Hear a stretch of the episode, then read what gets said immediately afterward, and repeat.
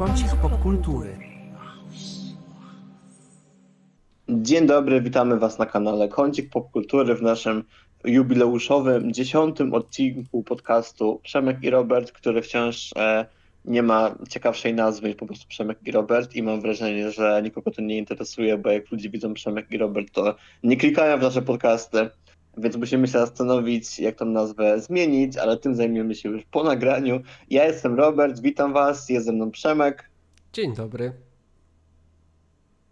I dziś porozmawiamy sobie o kilku rzeczach, e, jak to zwykle mamy w zwyczaju, ale nie mam w sumie co zapowiadać, bo tak naprawdę jeżeli ktokolwiek z Was kliknął i zobaczył miniaturkę, czy krótki tam opis, e, czy właśnie tytuł, to wie o czym będziemy rozmawiać, więc szkoda czasu, żeby Was wprowadzać. Wybaczcie mi, nie będę tego robił dzisiaj. Przejdę po prostu prosto do naszych tematów. E, dobrze Przemek robię, nie? Bardziej agresywnie trzeba. Tak, jedziesz, nie jedziesz, nie hamuj Tak, się. Nie ma agresywnie hamulców dzisiaj, prostu. dziesiąty odcinek. Tak, dzisiaj, dzisiaj nie ma hamulców, dzisiaj prosto cut to the point.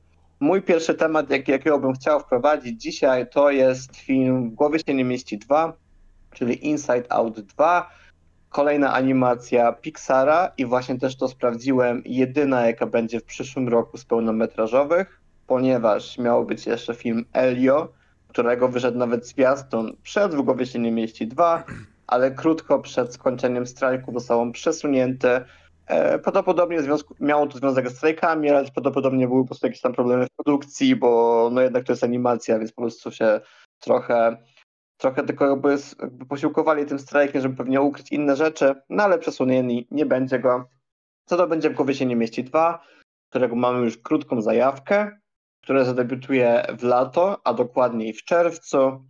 I z rzeczy ważniejszych to e, jest to kolejna animacja Pixara, która kontynuuje tą taką ich powiedzmy niepisaną zasadę ostatnio, że osoby, które pracowały wcześniej często przy fabułach, czy jakby tam jako e, wymyślaniu fabuł, czy nawet scenariuszy, to tym razem dostały wolną jakby rękę do reżyserii. Tak było między innymi z reżyserem Elemental, tak było z reżyserem, e, reżyserem powiedziałem, reżyserem filmu Buzz Astral, że osoby po prostu, które pracują w Pixarze od dawna, w końcu dostały swój film, który mogą się wykazać na stołku reżyserskim i tak samo jest tutaj, ponieważ Inside Out 2 nie robi już Pete Docter, tylko robi Kelsey Mann, e, pracowniczka Pixara, która wcześniej pracowała e, właśnie przy tych filmach wymienionych przeze mnie, czyli przy Elemental, przy Bazie Astralu, przy To nie wypanda, czy przy Soul.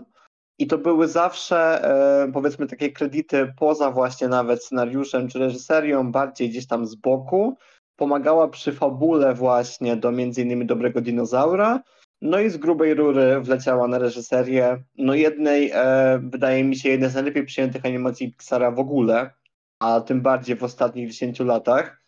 Czyli w sumie oczekiwania są dosyć spore, bo myślę, że jeżeli ktoś e, na Inside Out 2 czeka, to ma, podobnie jak zresztą ja na pewno, wysokie oczekiwania wobec tego filmu. E, No ja bym cię chciał przynajmniej tak właśnie na start zapytać, ale agresywnie, tak jak powiedziałem wcześniej, e, czy ty czekasz na ten film? Czy oglądałeś pierwszą część? A jeżeli nie, to dlaczego? I możesz się nie hamować, możesz powiedzieć wprost, na przykład, że miałeś ją gdzieś, to zrozumiemy.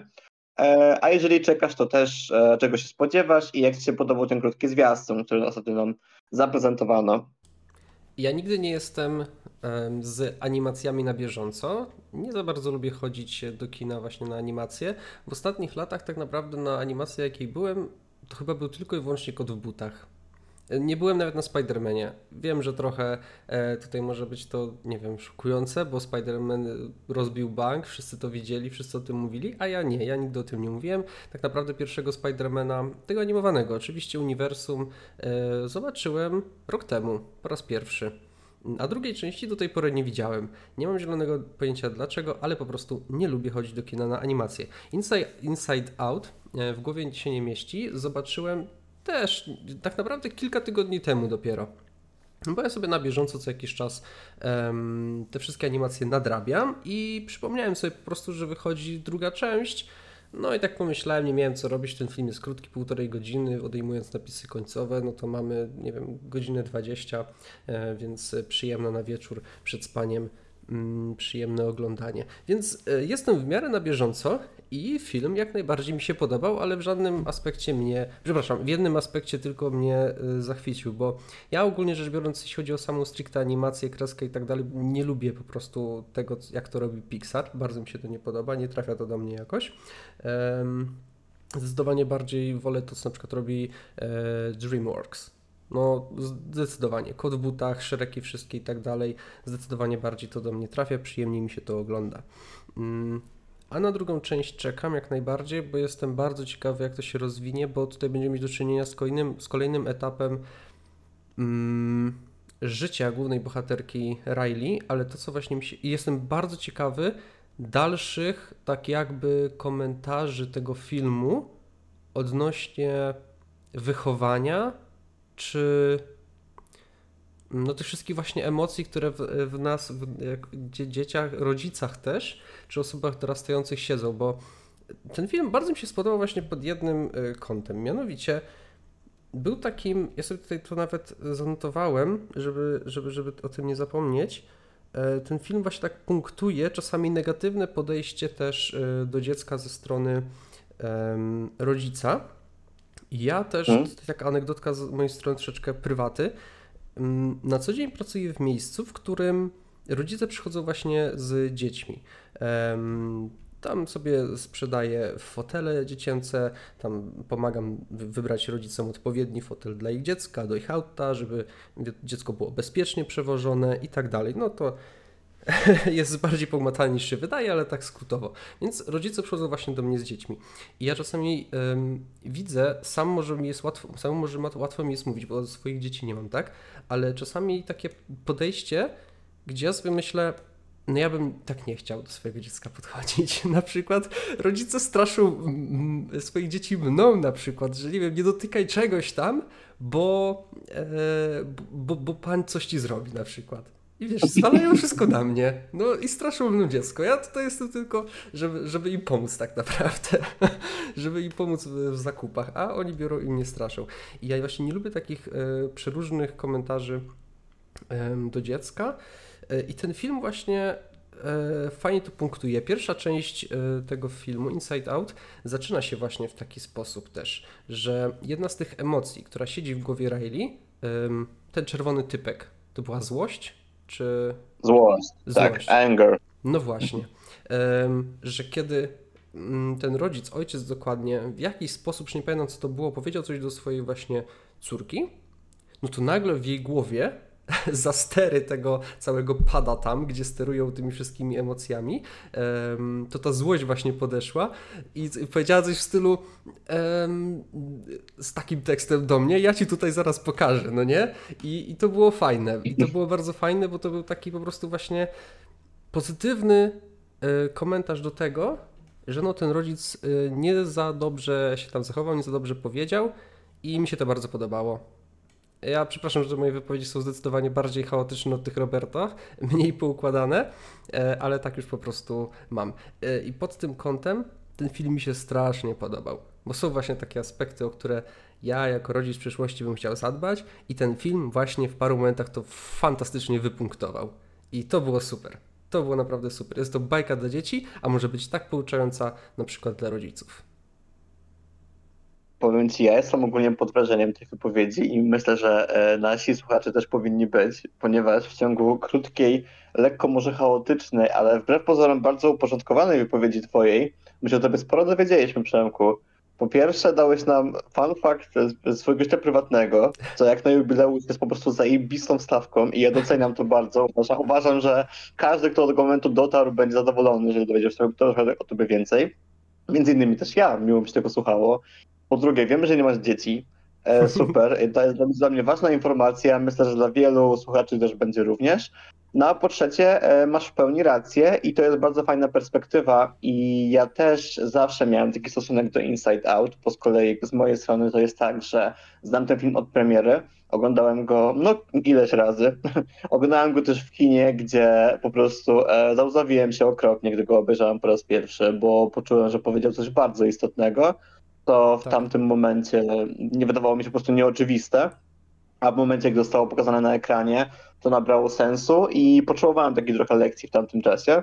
E, Właśnie pod tytułem, że dużo emocji jakby od siebie zależy i każda jest potrzebna i trzeba sobie jakoś się zawsze umieć po prostu ułożyć i się ich nie wstydzić. To jest bardzo dobry przekaz i dlatego też bardzo byłem ciekawy, co oni z tym zrobią dalej, bo potencjał jest ogromny.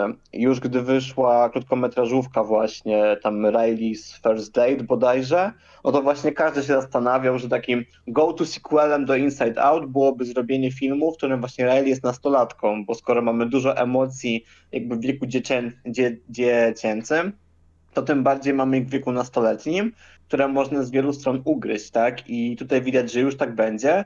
I tutaj tak bardziej już e, wstawię kilka takich rzeczy e, ciekawostkowo-fabularnych, bo w drugiej części Inside Out e, rozwijany jest dalej pomysł, który po raz pierwszy zapiczował właśnie Pete Doctor przy jedynce, czyli żeby stopniowo wychodzić od pięciu podstawowych emocji, które właśnie poznaliśmy w pierwszej części, do rozwoju aż 27 emocji, bo według tam właśnie jego jakichś tam wyliczeń i różnych e, teorii naukowych, czy takich właśnie pediatrycznych e, i osób zajmujących się, się tematem, to właśnie tyle tych emocji łącznie jest i wynikają z siebie zawsze one, jakby wiesz, z wiekiem zwijasz ich coraz więcej, tylko oczywiście stopniowo.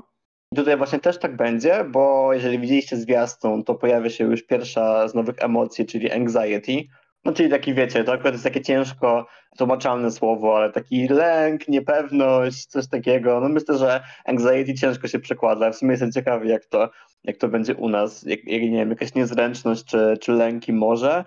E, Ale To będą też inne, widoczne. Y, W, Tak. polskim, w polskim dubbingu y, zostało to przetłumaczone na niepewność właśnie. A, no, no to no ma to sens, bo no mówię, to jest takie pojemne słowo, że w sumie takie uniwersalne właśnie Mhm. Tłumaczenie najlepiej je oddaje. Ale też na plakacie widzimy już inne emocje, które jakby potem zostały potwierdzone, czyli embarrassment, ennui i envy, czyli po prostu zażenowanie, nuda i zazdrość przede wszystkim, e, co jest no mega, mega ciekawym motywem i myślę, że pewnie się pojawi ich więcej niż tu widzimy, ale samo, samo to, że już wiemy, że, ten, że będzie poruszony temat tych takich właśnie podstawowych, no to to jest dla mnie naprawdę super i myślę, że to może bardzo dobrze wyjść w takim filmie, bo Pixar po prostu potrafi takie historie opowiadać. I tak jak ty powiedziałeś, jeżeli ta jedynka trochę celowała też, e, między innymi oczywiście, bo ten film miał sporo innych rzeczy, w jakieś takie nie okej zachowania rodziców, e, no to myślę, że przy wieku nastoletnim można jeszcze, mimo tego, że ten gatunek jest już bardzo wykorzystany mocno, to uważam, że wciąż można na temat nastolatków powiedzieć dużo świeżych rzeczy. I można zawsty, zawsty, zawstydzić po prostu przy okazji masy różnych seriali nastoletnich właśnie taką produkcją jak Inside Out 2, która by celnie pokazała pewne rzeczy, e, oczywiście w oparciu o, o jakby, jakby wiedzę po prostu i wrażliwość, tak jak jedynka. I bardzo po prostu na to liczę. I chciałbym, żeby ten film taki się okazał. Troszkę mnie niepokoi faktycznie zmiana reżysera, bo no jednak e, Pete Doctor jest związany z e, Pixarem od samego początku i ma hit za hitem, więc to, że oddał ten stołek jest takie lekko niepokojące, ale z drugiej strony to jest na tyle mocny temat, że jeżeli ktoś faktycznie tak się nim zafascynował, jak podejrzewam właśnie Kelsey, która go przejęła, to powinno pójść dobrze. I trzymam za nich mocno kciuki, bo skoro to będzie właśnie jedyny film Pixara pełnometrażowy w przyszłym roku, no to fajnie jakby wrócili z pompą, bo ostatnio troszkę powiedzmy zanikli. Nie wszystkie te ich filmy się jakoś super przyjmowały i mimo, że na przykład taki Luka był zaskakującym hitem w box office w pewnym momencie, no to to przyjęcie też było różne. Elemental w tym roku trochę podzielił ludzi, co też mnie w sumie zdziwiło, bo według mnie był świetny, no ale jednak też to nie był ten Pixar, jakiego ludzie się spodziewali, więc ostatnio chyba był taki przy okazji po prostu co w duszy gra. I fajnie jakby oni wrócili. Bardzo czekam, a ludzie też czekają, bo zwiastun Inside Out 2 w przeciągu pierwszej doby od zapostowania go w social mediach wygenerował, wygenero, wygenero, o Jezus Maria, nie mogę cię wysłowić, na, naszą, na nasz jubileusz, to niedobrze, wygenerował 157 milionów wyświetleń, wliczając to około 78 z TikToka. I to jest największy wynik e, dla filmu animowanego Disneya ever, kiedykolwiek, więc no, ludzie czekają po prostu na to i widać, że, mm, no, że jest hype na to Inside Out 2, co mnie bardzo cieszy i mam nadzieję, że sprostają temu po prostu. Czy wyczerpał temat, czy już nie masz nic do powiedzenia? To znaczy, ja chciałem tylko dodać, bo mówiłem cały czas o pierwszym filmie, a chciałem też dodać, że też czekam na dwójkę. Jakby ta pierwsza, cieszę się, że nadrobiłem pierwszą część w ogóle i bardzo, bardzo czekam na dwójkę. Jestem bardzo ciekawy właśnie, jak te emocje zostaną rozwinięte. I w międzyczasie też, jak mówiłeś, mówiłeś między innymi o box office, no to zerknąłem sobie szybciutko na box office właśnie poprzednich filmów Pixara. Mm, No i w porównaniu z mm, Inside Out z 2015 roku, no to kolejne produkcje, jak nawet na przykład właśnie Baz Astral, czy też Baz Astral z 2022 roku, czy wcześniej Elemental, e, trochę później, przepraszam, e, no to to jest tak, 226 milionów Baz Astral na, na całym świecie zarobił, a Elemental e, 495, a Inside Out 857. Więc widać jak na dłoni właśnie tą różnicę, o której mówiłeś, że jednak ten Pixar ostatnio no, nie sprzedaje się tak dobrze, jak sprzedawał się kiedyś. To jest fakt nie do Tak, podważenia. to prawda. Inside Out był chyba w ogóle ich jednym z takich największych hitów właśnie tej dekady, jeśli chodzi o box office, z tego co kojarzę. Tak. E, Nie sprawdzałem, nie sprawdzałem tak dokładnie, ale bardzo możliwe. Mm, No im trochę średnio idzie z tym box office'em, ale też wynika z tego, że ostatnie ich filmy, czyli właśnie Luka czy To nie wypanda, leciały straight to Disney Plus w USA i nawet za Mhm. bardzo nie miały szansy zrobić. Elemental co prawda dostał ta, jakby theatrical run, ale to w ogóle był strasznie weird case, bo ten film na początek jakby wydawało się, że będzie klapą, po czym sobie stopniowo skrobał rzepkę i w sumie uzbierał całkiem spoko kwotę, bo nikt się nie spodziewał na początku, że on zarobi te pół, pół jakby bańki, a zarobił prawie że pełne, więc koniec końców on, e, on jakby okazał się nawet zyskowny z tego co widziałem, zwłaszcza, że potem jeszcze zaczęli wliczać tam, wiesz, e, właśnie streaming, czy jakieś sprzedaże płyt czy gadżetów, więc ten film jakby trochę zaskoczył ich faktycznie, ale nie był taki oczywisty hit od początku, bo gdy, gdy Elemental wyszło, to każdy wróżył klapę, a potem on sobie zbierał przez jakieś tam 2-3 miesiące jeszcze, jeszcze widownie, co jest bardzo rzadko spotykane w ogóle. Miał długie nogi, co jak na animację jest spoko, no ale nie był to, wiesz, no nie, był, nie było to Super Mario, nie, jeżeli chodzi o hajs. I myślę, że Inside Out 2 też pewnie już nie będzie, bo te czasy chyba właśnie takich animacji zarabiających aż tyle troszkę jednak mijają.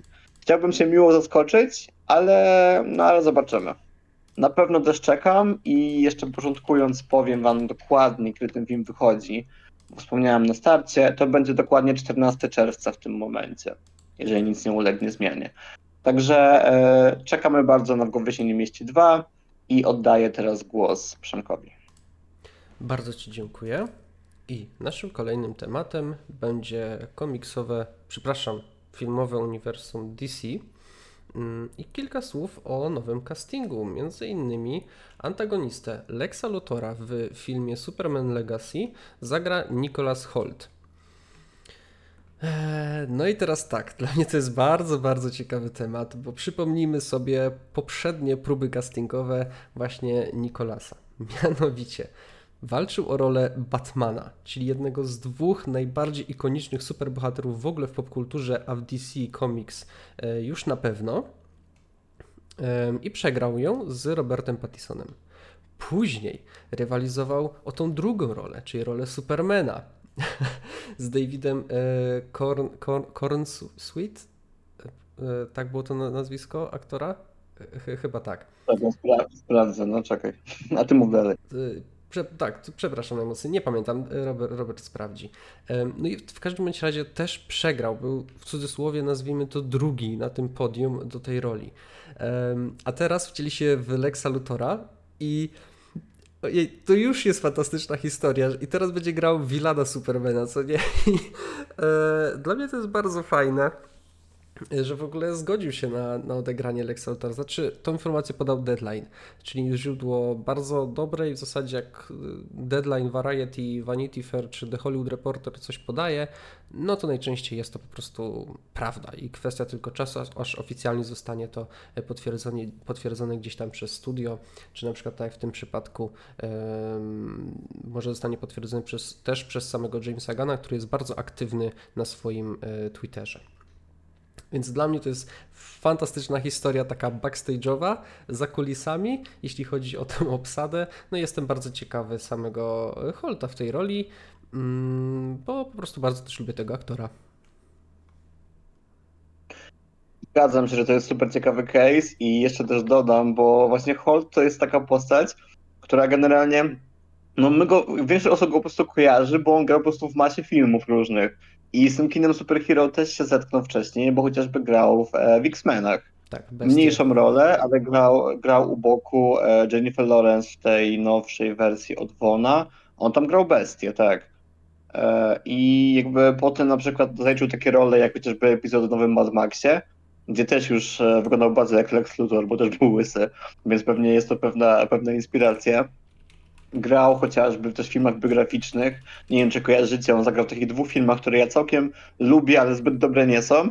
Tytułu wam nie podam, ale był film biograficzny o Tolkienie, gdzie właśnie zagrał Nicholas Holt. Tak, I nie był to zbyt dobry film. nazywał się po prostu ale zagrał e. Tolkien, tak. Tak, tak. nazywa. I zagrał też w filmie, zagrał też właśnie w filmie o e, Salingerze. On się chyba po prostu nazy- nazywał Buszujący w zbożu, ale też nie, nie pamiętam. E, I też zagrał spoko. E, więc jakby to ogólnie jest utalentowany aktor, który ma jakby duży, bardzo wachlarz tych ról. Zagrał między innymi też Wiecznie Żywym, jak to z was kojarzy, taka komedia e, dla nastolatków, gdzie grał zombie po prostu. Ostatnio grał w Renfieldzie, wcześniej grał też w Jacku Pogromcy Olbrzymów, chociażby. No on się strasznie przejawia po prostu. I tak jak wspomniałeś, do wielu ról kandydował, zawsze mu czegoś zabrakło, a tutaj dostaje Imo świetną rolę, w sensie świetną szansę po prostu, bo mając lat, on jest też, dosyć młody, pamiętajmy, tak? Nicolas Holt ma w tym, jakby w tym roku dopiero lat 33 i jakby taki Lex Luthor mu pyknął, no to, e, to ruszy ta kariera po prostu jeszcze On ma mocniej. 33 Nie- lata? No, On jest taki młodziutki. młody? No, Faktycznie. A, ojej, a ja mam wrażenie, jakbym go już widział, y, nie wiem, 20 lat temu w jakimś filmie no, typu, no, typu właśnie, nie wiem, faworyta, co nie? Tak, Ale no jazda. on grał w masie po prostu filmów i jakby dlatego mam takie wrażenie, że było od zawsze, a w sumie to od niedawna się przewija, tylko po prostu jakby wiesz, w ostatniej dekadzie mu się to sporo nagromadziło, a sam jest młody, więc jego kariera jeszcze, jeszcze jakby się rozkręca i już na tym etapie w sumie jest bardzo, bardzo ciekawa, a przy takiej roli jak Luthor, no to się może jeszcze bardziej rozkręcić, tak.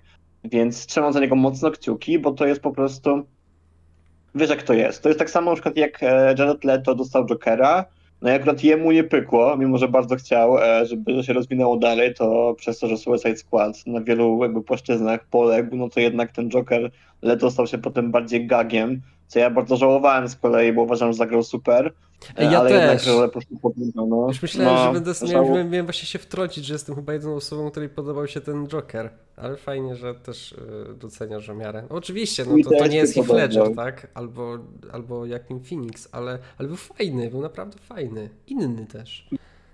był takim właśnie gangsta trochę bardziej, Mhm. był takim bardziej młodym, wiesz, no spoko wyglądał i wielka szkoda, ale to jest jeden z tych niewielu przypadków, gdzie zagranie tej roli właśnie takiej ikonicznej nie poszło dalej, bo najczęściej jednak te osoby się sprawdzają, no i właśnie tak jak już powiedziałeś, potem Phoenix chociażby jak takiego Jokera dostał, no to to już kariera, wiesz, wystrzeliła, e, jakby, gu- znaczy no, znowu, nie musiała, on i tak był znanym aktorem, ale jednak się usadowił trochę na świadomości widzów jako taki Joker, Joker naszych, naszych czasów i Lex Luthor też ma taki potencjał imo, jako ten taki Mhm. najstarszy piwnik Supermana trochę, obok Zoda też, też w filmach e, i postać komiksowa.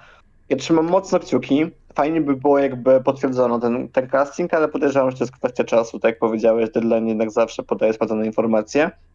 No i kurczę, no i udało się chłopowi. Oby, oby film dopisał w takim razie, a myślę, że tak, bo Superman Legacy to chyba jeden z tych niewielu filmów, które gdy jakby gromadziło się coraz więcej informacji o strajkach i przesunięciach, to się solidnie trzymał i koniec końców żadnego opóźnienia nie zaliczył w niczym. Jakby wszystko jest gotowe do kręcenia, oni chyba na plan lecą jakoś tam w lutym, jeżeli dobrze kojarzę, czy w marcu. Schedule im się w ogóle nie przesunął, gdzie praktycznie każdej innej produkcji tak, więc no ja trzymam mocno kciuki, bo widać, że Gunn dobrze tym wszystkim steruje. E, I ten casting tylko mnie w tym utwierdza, bo już casting poprzedni, czyli Louis, Louis i Supermana też, też mi się bardzo podobał. I kończąc, tak, to jest David Coren Sweet, dokładnie tak jak powiedziałeś. On gra Supermana nowego. Okej. Okej, takie nazwisko bardzo niestandardowe i trochę zawsze mam problem z zapamiętaniem. E, A odnośnie samego Supermana, tak, zaraz po strajku James Gunn na swoim Twitterze napisał wielkie podziękowania mm, dla jakby całej ekipy, poza scenarzystami właśnie, znaczy, może inaczej to by źle zabrzmiało, e, dla całej ekipy, która pracowała poza scenarzystami i aktorami, którzy pracować nie mogli, bo trwał strajk, e, czyli tam wszyscy odpowiedzialni za scenografię i tak dalej, którzy jakby pracowali cały czas nad tym filmem, dzięki czemu e, 11 listopada, lipca, przepraszam, 2025 roku to data wciąż aktualna. No i co? Na film oczywiście czekamy. To będzie nowe rozdanie. Będzie to nowe uniwersum kinowe na podstawie komiksów DC, prowadzone przez Jamesa Gana i Petera Safrana. A o Jamesie Gunnie mówi się bardzo dużo, a nie mówi się też o tym, jak wielkie doświadczenie ma w prowadzeniu właśnie takiego uniwersum mm, Peter y, czy Peter y, Safran, który Ojejku, ja sam dobrze jakby nie znam, bo znaczy wiem, że jakby to się cieszy, wszystkie te produkcje dobrymi e, opiniami, ale ich nie oglądałem, bo są to zazwyczaj horrory. E, No ale właśnie, który pracował nad wieloma produkcjami i bardzo dobrze to wszystko mm, prowadził. Jest ogólnie chwalony za to, jak jego praca dotychczas wyglądała. Tak, to ja mogę tu dopełnić, bo ja z kolei trochę tych filmów widziałem. Peter Safran mocno współpracował z ramienia Warner Bros. przy tych horrorach, czy to na stołku reżyserskim, czy po prostu producenckim i między innymi zaangażował się w takie filmy jak Obecności po prostu Łona i potem te już robione bez Łona, czy Annabelle, którą właśnie sam reżyserował, e, czy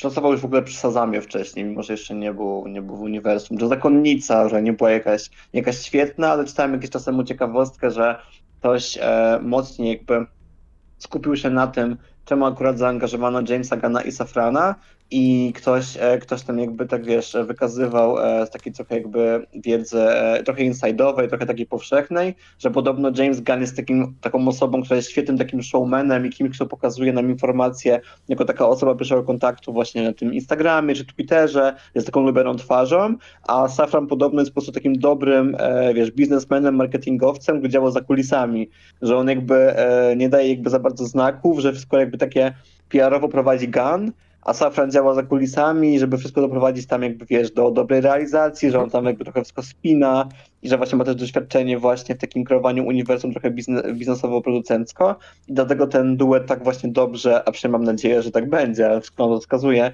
będzie funkcjonował, bo wzięto osoby, które jakby, wiesz, zajmują, mają wspólną zajawkę, tak, czy po prostu robienie takich uniwersów różnego rodzaju. Jedna z nich e, powiedzmy jest ta bardziej taka kreatywna i, i przyciągająca ludzi, a druga taka dopilnująca dobrze terminów i działająca e, dobrze ze studiem, jakby tam wiesz, ustalenie jakichś umów, różnych rzeczy, więc e, no trzymam mocno kciuki. E, Od początku, gdy ogłoszono, że to oni przyjmują to uniwersum, to myślę, że każdy był zadowolony, łącznie z nami, więc e, powinno być spoko. Jest pewna niepewność, jeżeli chodzi o Supermana, która jakiś czas temu wyszła, że gdy ogłaszano coraz więcej e, osób w obsadzie, to pojawiło się z kolei sporo głosów niepokoju, że będzie tam zbyt dużo superbohaterów na tym etapie. Tylko, że to nie zostało jeszcze potwierdzone, bo nie każda rola jest potwierdzona, że kto kogo gra, więc sumie jeszcze nie wiemy. Gun trochę tam się ustosunkował, że kilka postaci już będzie i ludzie się, ludzie, ludzie się troszkę obawiali, że to zbyt dużo jak na pierwszy film, który buduje uniwersum, bo jak wiemy, tak właśnie też DC zaczynało, że chciało zrobić zbyt dużo za jednym zamachem, ale akurat Gunowi to ufam, bo jakbym naprawdę miał osobę wskazać, która byłaby w stanie no, kolejną świetną ekipę na ekran jakby jakoś, e, jakoś e, przywołać i ożywić e, w satysfakcjonujący sposób, to właśnie Gun, bo jak wiemy, ten człowiek po prostu robi czary z aktorami i, i z wątkami i naprawdę ostatnie, co można mu zarzucić, to, że sobie nie radzi z wieloma postaciami na ekranie albo z tym, jak relacje między nimi zawiązać. W tym jest po prostu mistrzem i myślę, że w pełni to wykorzysta. A sam fakt, że też sam Supermana chciał robić od dłuższego czasu, co często przyznawał, tylko mianował optymizmem, że mamy dobrą osobę na odpowiednim miejscu. Także Superman Legacy, lipiec 2025 rok, czekamy bardzo gorąco. Tak, i odnośnie samego właśnie Safrana też y, ja się cieszę, że właśnie on tam jest, bo e, to jaka cały czas była obawa, czy też potem konkluzja po tym, jak e, no, wykrzaczył się projekt, poprzedni projekt związany z uniwersum na podstawie komiksów DC, e, za który odpowiadał przede wszystkim Zack Snyder. On te filmy reżyserował i za kształt tego uniwersum też odpowiadał, no i to się po prostu wykrzaczyło, tak? Dlatego tutaj, gdzie James Gunn nie tyle co będzie odpowiadał za uniwersum, będzie też e, niektóre produkcje, tak jak ten pierwszy właśnie Superman, mm, będzie reżyserował, no to jest właśnie jeszcze ten Peter Safran, który gdzieś na boku, na backstage'u spokojnie sobie będzie pracował i to wszystko dopinał. Więc bardzo fajnie tutaj to wygląda, no i trzymamy kciuki. Jest jeszcze z ostatniej chwili tak naprawdę e, mm, jeszcze jedno nazwisko, które dołączyło do obsady. Tutaj The Hollywood Reporter podaje. Skyler e, Gizando ma zagrać Jamie'ego Olsena. No i co, ja, nie znam ani aktora, ani, ani postaci, bo nie czytałem komiksów o Supermanie, dlatego tylko chciałem o tym wspomnieć. Jeśli tutaj masz, chciałbyś się odnieść, to zachęcam. Wiesz co, niestety nie tym razem, bo też, e, też nie znam. Mignęło mi naz- nazwisko tej postaci, ale też nie jestem jakoś mocno w lore Supermana, więc nie dopowiem nic więcej, ale co dopowiem, to to, że na nasz jubileusz możliwe, że podaliśmy właśnie jakąś świeżą informację, bo zdarzało nam się, że się nam przedawniały, więc to dobrze, że to znalazłeś. W takim razie może być newsa jakiegoś faktycznie w ramach tego podcastu podanego, a nie tylko powtarzanie innych rzeczy. I oczywiście, oczywiście żartuję. E, mogę przejąć kolejny temat, jeżeli e, tak, przejmę, bo to jest temat, który mnie grzeje mocno i po ostatnim jakby seansie, który się z nim łączy, tylko się utwierdziłem, że, że słusznie, a mianowicie e, ostatnio premierę miał film Ballada Ptaków i Węży, czyli prequel Igrzysk Śmierci, film, e, w którego jakby powstawanie i same zapowiedzi też się mocno angażowałem. Nawet na naszym kanale znajdziecie jeden z pierwszych podcastów, który właśnie prowadziłem e, samodzielnie. I tam świeżo po lekturze książki Collins zastanawiałem się, czy jest to dobry film, e, fu, czy jest to dobry materiał na ekranizację, czy to się sprawdzi wysoko w filmie tak, jak- tak jak powinno na bazie tej książki. E, I na moje szczęście, nie będę jakoś o tym dużo mówił, bo ten temat u nas sporo się przewija i Przemek nagrał ten materiał i mamy recenzję na stronie i możliwe, że ja też jakiś tekst potem machnę, taki bardziej esejowy o, o samym, samym filmie w, e, w, tam w kontekście konkretnym, którego jeszcze e, nie znam, ale jakiś myślę, że się trafi.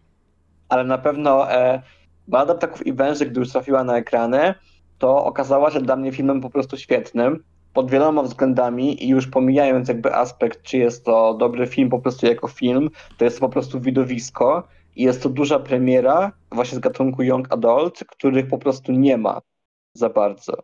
Ojeju, wszystko w porządku? E, tak, Wydałeś jakiś dźwięk. E, kaszlnąłem. E, Na szczęście e, A. wyciszyłem mikrofon w OBS-ie przy nagrywaniu, więc Państwo tego nie słyszą, a Ty niestety, Robercie, byłeś tego świadkiem. Wyłapałem. Dobra. Bo na Discordzie się nic nie wyciszyłem. Nikt No, nie słyszał. Dobra, cię nawet tego nie będzie na podcastie, to nieważne. E, wracając. E, I jest to po prostu duża premiera, która, e, której po prostu nie ma. Dlaczego? Bo ten gatunek się po prostu już na stałe przeniósł kin do, e, do streamingów i telewizji. Jakby w momencie, gdy mieliśmy spory boom na filmy takie w cudzysłowie do nastolatków, bo to nie chodzi o to, że są krywane do nastolatków, tylko jakby young adult to jest bardziej gatunek po prostu opowiadający o zmaganiach ludzi wchodzących w taki ten okres dorosłości, powiedzmy pomiędzy 18 do 20 paru lat i odkrywających jakby ten świat dorosłych coraz szerzej.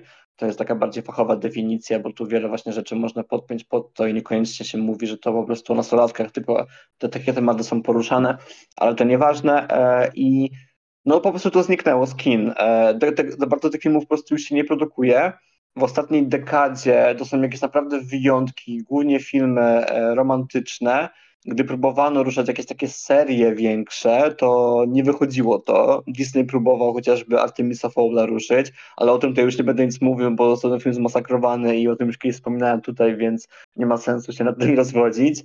Były jakieś inne próby, jakieś filmy w stylu tam każdego dnia.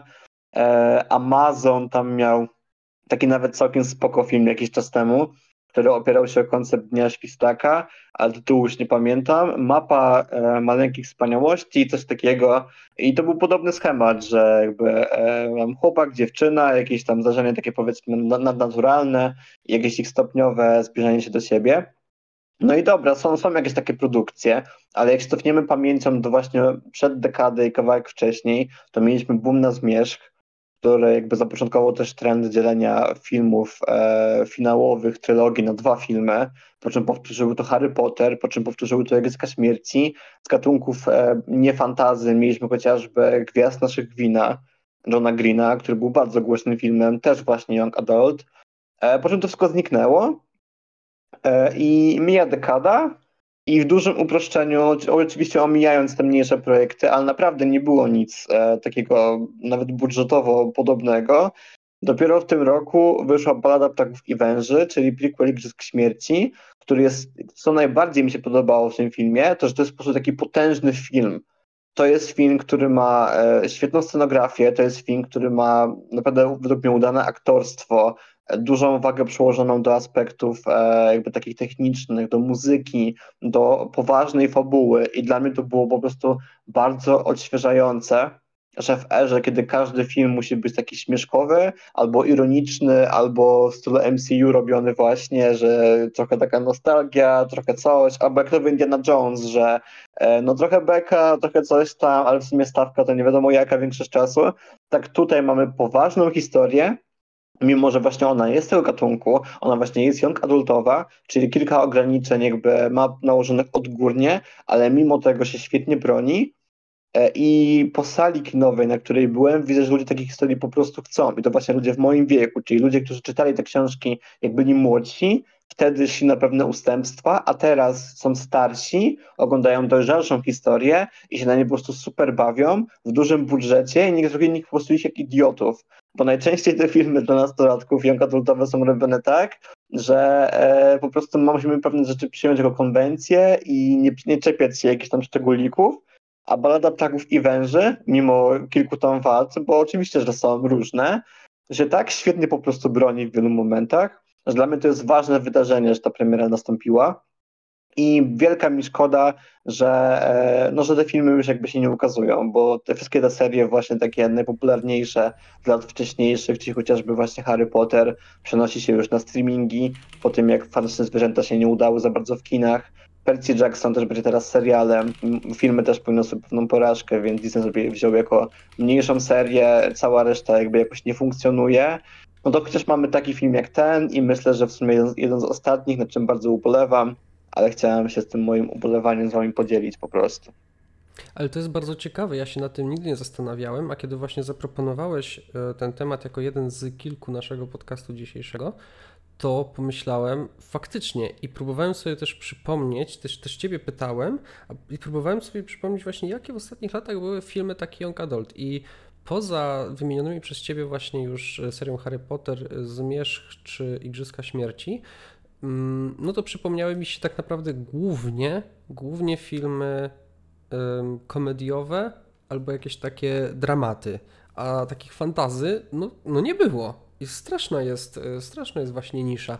E, no i właśnie jeśli chodzi o te komediowe czy dramaty, no to wspomniany przez Ciebie Gwiazd, Gwiazd Naszych Wina, czy ostatni tak naprawdę film, film kinowy e, Young Adult, który obejrzałem, pomijając właśnie streaming, bo to tam wszystko się przyniosło, jak wspomniałeś, to jeszcze był taki film Trzy kroki od siebie z Colem Sprousem mm, i Hailey Richardson w roli głównej. I też to był super film z 2019 roku. Naprawdę, naprawdę bardzo go lubię. Bardzo, bardzo prosty, banalny, e, ale tak trafiający w ten punkt, w który chyba chciał trafić, emocjonalny, e, że, bardzo, że ten film po prostu we mnie został na nieco dłużej. Mm, a żeby też, e, jeśli ktoś nie uwierzył Robertowi, na słowo, że to się przeniosło do streamingu, no to warto sobie e, zajrzeć właśnie na ten streaming, no i co zobaczymy? 13 powodów, Euforia, The End of the Fucking e, World, mm, co tam jeszcze? Sex Education na Netflixie też. E, no to faktycznie to wszystko przeniosło się do streamingu. I te najpopularniejsze właśnie produkcje Young Adult, Stranger Things, tak? Też myślę, że możemy gdzieś to, pod, to podpiąć trochę. Wszystko to mhm. właśnie przeniosło się już do streamingu. No i, i szkoda. Wielka szkoda, zgadzam się. Z takiej właśnie serii jeszcze, która zaczynała jako film, a potem e, no, kontynuowana została w formie serialu, to był Które Mroczne Materie. czyli ta e, baza pod Złoty. Kompas, nie wiem, czy oglądali Złoty Kompas, a to też była taka seria, która miała szansę się rozwinąć na serię filmową, po czym stała jakby skancelowana, czy skancelowana, no po prostu anulowana, tak, w tym sensie skancelowana i wróciła później w formie serialu i tylko to wyszło spoko, ale nie zmienia to faktu, że no nie był to już filmy. E, Ja pamiętam taki jeszcze film, właśnie teraz sobie sprawdziłem tytuł, w 2008 wyszedł film Mroczne Umysły, na podstawie jakiejś tam, no powiedzmy popularnej jakiejś tam książki w USA. No ja o niej nie słyszałem za bardzo, ale pamiętam, że gdy zobaczyłem zwiastun tam i jakieś zapowiedzi, to podobało mi się właśnie, że to jest takie, o, trochę takie X-menowe, trochę jakieś takie właśnie dla młodszych, trochę coś w tym stylu. E, I byłem mega zawiedziony, jak już film obejrzałem, bo był po prostu strasznie słaby i właśnie był dla mnie taką przestrogą, czym te filmy nigdy nie powinny być, czyli po prostu straszna infa- infantylizacja i mimo, że podejrzewam, że taki materiał źródłowy też był, no to to, że zostało tak to powielone w filmie, to po prostu właśnie tak jak powiedziałem wcześniej, traktowało mnie jak idiota jako widza, bo jakby, bo to też nie jest tak, że te filmy muszą być jakieś wysoko intelektualnie, ale one po prostu muszą mieć sens i w momencie, gdy na przykład my już powiedzmy mam trochę więcej lat niż naście, to nie znaczy, że nie możemy się na nich dobrze bawić, tylko po prostu one muszą być jakoś sensownie skonstruowane. No i Balada Ptaków i Węży była według mnie świetnie skonstruowana i jakby jeden z dla mnie z głównych właśnie plusów tego filmu to były właśnie postaci między innymi, które po prostu myślały nad tym, co robią najczęściej i to się po prostu odświeżająco oglądało.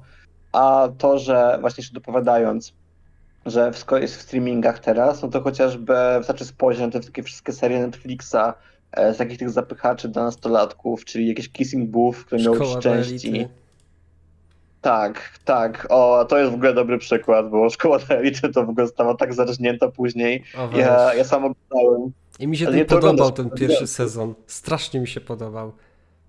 Ja lubiłem ten serial. No. A potem, a zwłaszcza os- ostatnie dwa, trzy, to jest już. Tego się nie da oglądać. A ty na bieżąco jesteś? No, no przepraszam, ostatniego sezonu nie oglądałem, miał premierę chyba miesiąc temu.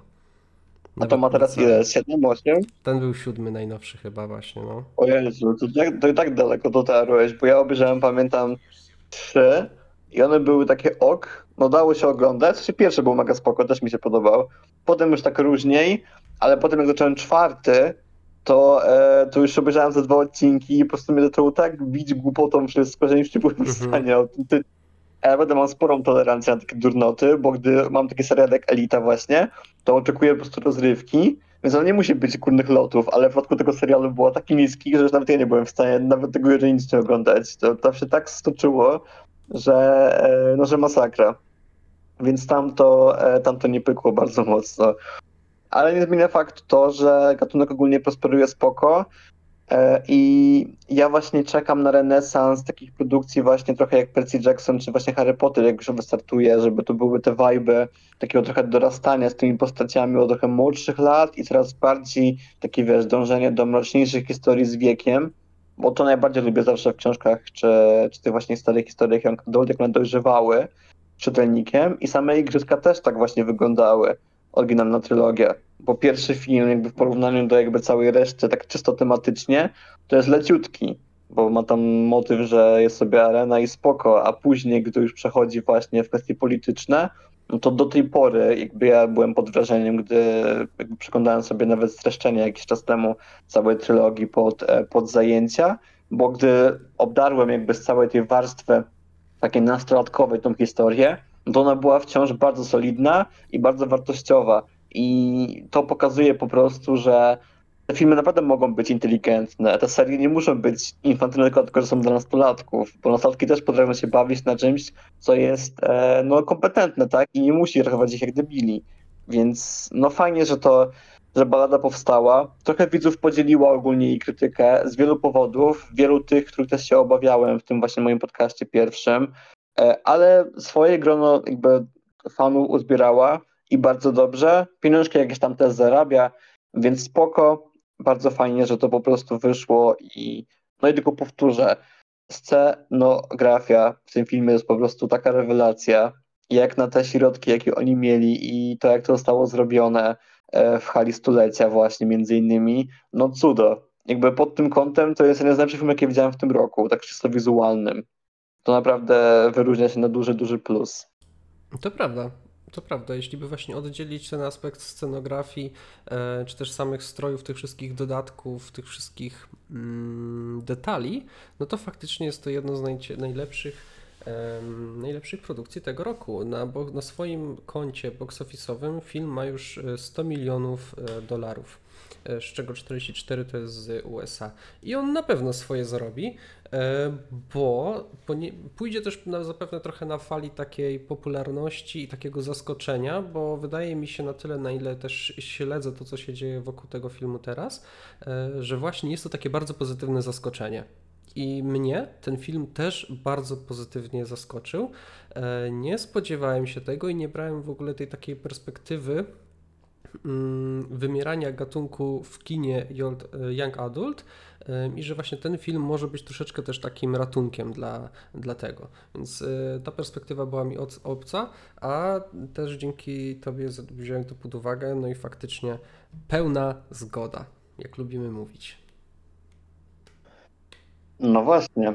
Ja słuchaj, jeszcze tak tylko dopowiem jako powiedzmy entuzjasta young adultu swego czasu, że ba- bardzo bym chciał, żeby właśnie to jakby rozpoczęło e, powrót do niektórych historii. Ja na przykład bardzo żałuję, że nigdy seria Maximum Ride nie dostała dobrej ekranizacji, bo to były super książki i które mi się naprawdę bardzo podobały, gdy dorastałem i z czasem też się broniły, więc fajnie by było.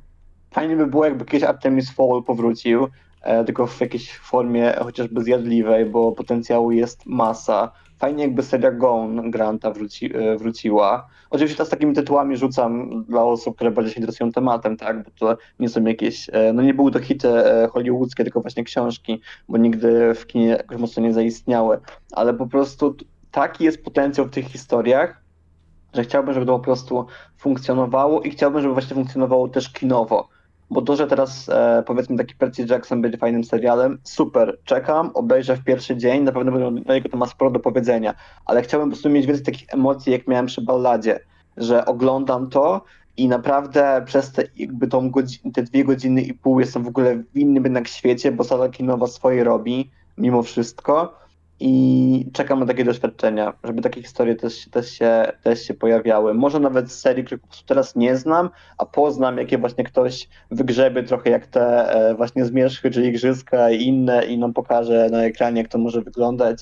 Czekam bardzo. Potencjał po prostu jest spory. A ja, żeby No i- tylko potwierdzić tak. to, jak bardzo podobały mi się, e, podobała mi się Ballada Ptaków i Węży, to powiem, że jest to moim zdaniem najlepszy film tej serii. Dziękuję. Bardzo możliwe. E, Ja nie, nie powiem wprost, bo odświeżyłem sobie tylko przed balladą e, jedynkę i ona, e, ale nawet na, na jej przykładzie już widać, tylko że to jest naj, najgorszy przykład, bo to jedyny, którego nie robił Lawrence, który robił całą resztę, właśnie Francis Lawrence, reżyser właśnie ballady, więc ciężko powiedzieć, czy, jak to wygląda dalej, ale nawet na przykładzie jedynki widać sporo, jak te filmy się trochę inaczej wtedy kręciło po prostu jeszcze Mhm. 10 lat temu ponad że on jest poważny tematycznie, on i tak się fajnie trzymał w wielu momentach i i tak ma fajny przekaz, ale chociażby, nie wiem, praca kamery, Tak, czy nawet... e, właśnie, właśnie budowa jest tak schludnym filmem. Tak, Ojej, jest no. fantastycznie nakręcony. I jest nakręcona właśnie jak taki właśnie poważny, fajny, wiesz, monumentalny film, a nie jak taka, wiesz, e, przepychanka trochę jak te pierwsze igrzyska z taką urwaną kamerą, taką, co zawsze jest blisko, czy coś tam. Tu jest po prostu tak to dopieszczone, że no widać, że trochę się zmieniło podejście do gatunku, w ogóle kręcenia takich produkcji i bardzo dobrze, bo jakby na przykład teraz takie igrzyska pierwsze zrobić, to, to, trochę bardziej jak balladę, jeżeli chodzi o pewne wybory, nawet, nawet fabularne i ogólnie scenariuszowe, bo dałoby się, uwierzcie mi, że nawet takie Igrzyska Śmierci, trylogię oryginalną, dałoby się opowiedzieć troszkę inaczej niż to są powiedziane, bo, bo było zrobione spoko, ale to są bardzo zniuansowane książki, one mają bardzo wiele wartości i ukrytych trochę takich powiedzmy sensów e, i niedomówień. Dałoby się zrobić to jeszcze lepiej, więc może kiedyś ktoś to zrobi jeszcze raz, byłoby spoko, ale tak, Ballada jest dla mnie takim fajnym highmarkiem teraz, jeśli chodzi o takie produkcje, bo naprawdę no świetnie jest nakręconym filmem. Powiedziałem to już raz, powiedziałeś ty, nie powtarzajmy się, skończmy na tym. Tak, a skoro ja tak powiedziałem, skoro ty tak powiedziałeś, to tak po prostu jest. Dziękuję To tak po bardzo. prostu musi być. Dokładnie tak. No to co? No i to tak, to chyba byłoby tyle naszego jubileuszu. Czy chciałbyś coś z okazji naszego jubileuszu, Przemku, powiedzieć naszym słuchaczom? Tym dokładnie 12, 12 czy tam 15, którzy nas odsłuchają. Bardzo was lubię. Niech, się- niech się czują wyróżnieni, powiedz im. Ojejku, jak ja was lubię. No słuchajcie, nikt was tak nie lubi, jak ja was lubię. No tak lubiani to nie byliście nigdy, uwierzcie mi. I myślę, że do tego momentu było warto nas słuchać. Ja też Was, kochani słuchacze, bardzo lubię. Dawajcie znać, co sądzicie o poruszanych przez nas tematach. E, dawajcie znać, czy może macie jakiś pomysł na nazwę naszego podcastu. Tak jak powiedziałem, bo cierpimy na jej dramatyczny brak. Na razie rezygnujemy z tego własnymi imionami. Co się nie sprawdza. dajcie, nam, dajcie nam jakąś reakcję, łapkę w górę jakikolwiek feedback, jeżeli macie ochotę, zapraszamy Was za tydzień, gdzie znowu sobie po różnych głupotach porozmawiamy. Ja jestem Robert, był ze mną Przemek i do zobaczenia. Bardzo dziękuję za uwagę. Cześć.